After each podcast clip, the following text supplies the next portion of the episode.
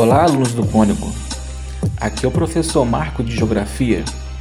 Nesse período sem aulas, vou disponibilizar para vocês podcasts com dicas e comentários dos conteúdos abordados pelo Plano de Estudos Tutorados do Governo de Minas Gerais. Bons estudos!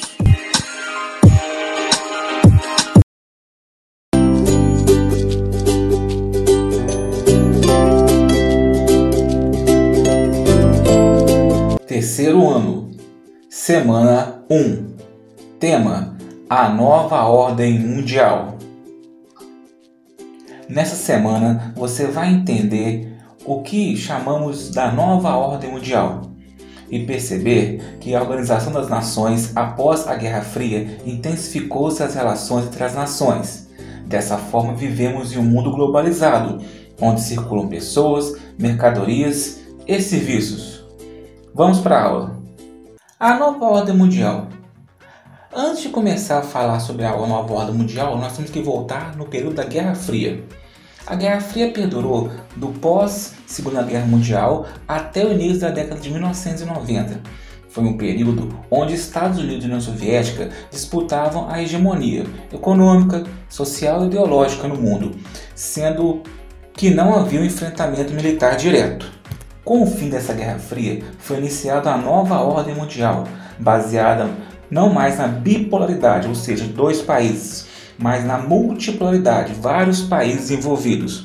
A ordem multipolar dita que o poder estará dividido entre diversos países, como Alemanha, Estados Unidos, Japão, países do primeiro mundo, né, países mais desenvolvidos, China e países emergentes aí como o Brasil e a Índia, entre outros. Mas vale salientar que essa mudança de ordem bipolar para o multipolar ainda enfrenta muitas críticas, no que se refere principalmente à parte cultural e militar. Considera-se que hoje ainda existe a ordem unipolar, onde os Estados Unidos estão na liderança, como o país que ainda exerce a maior influência. Outra importante consequência do fim da Guerra Fria foi o crescimento e fortalecimento do processo de globalização, com a expansão dos sistemas financeiros internacionais e dos produtos, devido, por exemplo, à facilidade de transportes, além da própria expansão da internet, diminuindo as barreiras na comunicação. As políticas liberais de Estado mínimo, que seria né, a pequena atuação do Estado no âmbito econômico e social, ganham força no final da década de 80.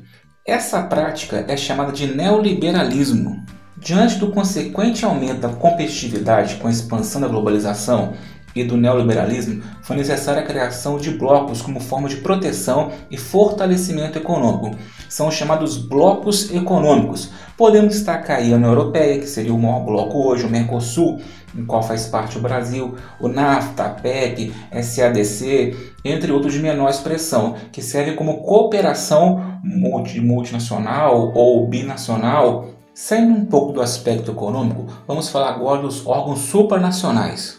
O mais importante seria a ONU, Organização das Nações Unidas, que foi criada no pós-Segunda Guerra Mundial e tem como principal objetivo tentar representar todos os povos do mundo em busca da paz, dos direitos humanos, do desenvolvimento social e econômico, dentre outros objetivos. Para melhor realizar os objetivos, a ONU possui algumas organizações, como a OMC, que trata do comércio, a Organização Mundial do Comércio, a OMS, muito famosa agora nesse período de pandemia, que é a Organização Mundial da Saúde, a OIT, Organização Internacional do Trabalho, e o FMI, que é o Fundo Monetário Internacional.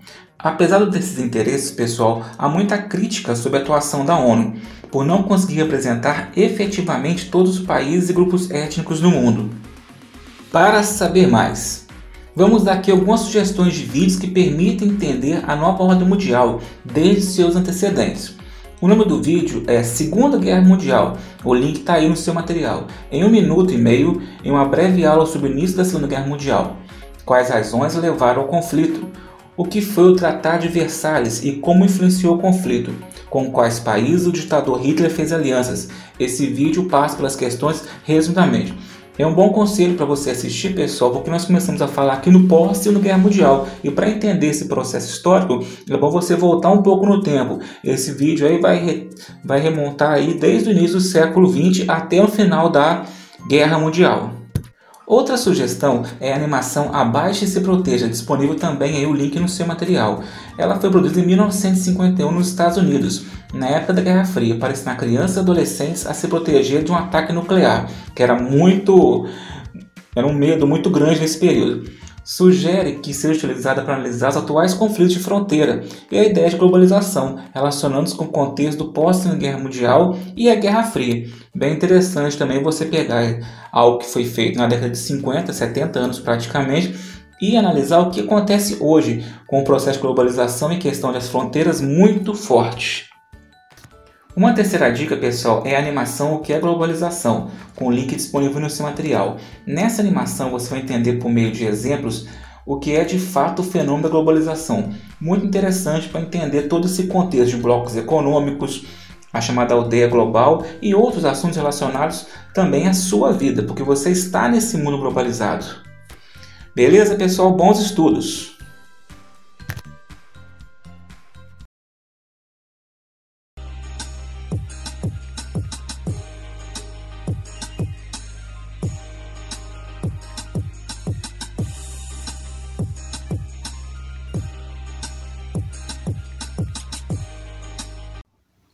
Agora que você está por dentro do assunto, vamos para as atividades. Anote as respostas e dúvidas no seu caderno, não sendo necessário copiar anunciados. Futuramente, elas serão corrigidas e valorizadas.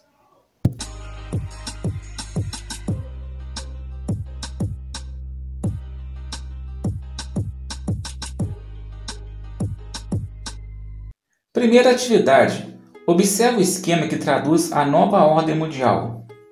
Reorganização política internacional. Vamos observar a imagem aí.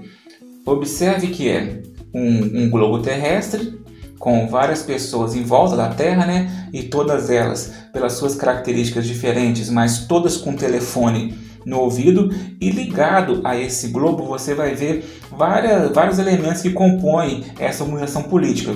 Elementos como os blocos, os órgãos supranacionais, né, liberalismo, globalização, a nova ordem mundial e tudo está em quê? Conectado. Aí vamos ver o que está pedindo aí. Letra A. A partir das palavras e conceitos apresentados, elabora um parágrafo explicando o que representa a nova ordem mundial. Então você vai ler esses conceitos aí, pessoal. No seu material também está falando um pouquinho de cada coisa e vai criar um parágrafo aí concatenando essas informações. Uma dica importante é que a nova ordem mundial é um desdobramento da Guerra Fria. Vamos continuar. Observe o mapa da nova ordem mundial para responder as atividades 2 e 3. Antes de eu comentar esse mapa, pessoal, vamos lembrar que antes, até a década de 90, era muito comum você utilizar a divisão do mundo em primeiro, segundo e terceiro mundo. O que seria o primeiro mundo? São os países capitalistas desenvolvidos Estados Unidos, os países europeus, a própria Austrália. Os países do segundo mundo eram os países socialistas alinhados ao modelo soviético. Aí nós temos a China, Cuba, os países do leste europeu. E terceiro mundo, países capitalistas subdesenvolvidos. Brasil, países africanos, Argentina, México, mas foi feita uma nova classificação. Essa ficou obsoleta. Essa nova classificação você vai observar nesse mapa. Vamos pegar essa linha escura que está aí. Você está vendo que ela divide o mundo não de forma muito igualitária, não muito linear, em países desenvolvidos, que seriam o que? Os países que estão acima digamos, a leste dessa linha. Estados Unidos, países europeus, Rússia, Oceania no caso é Austrália, Nova Zelândia.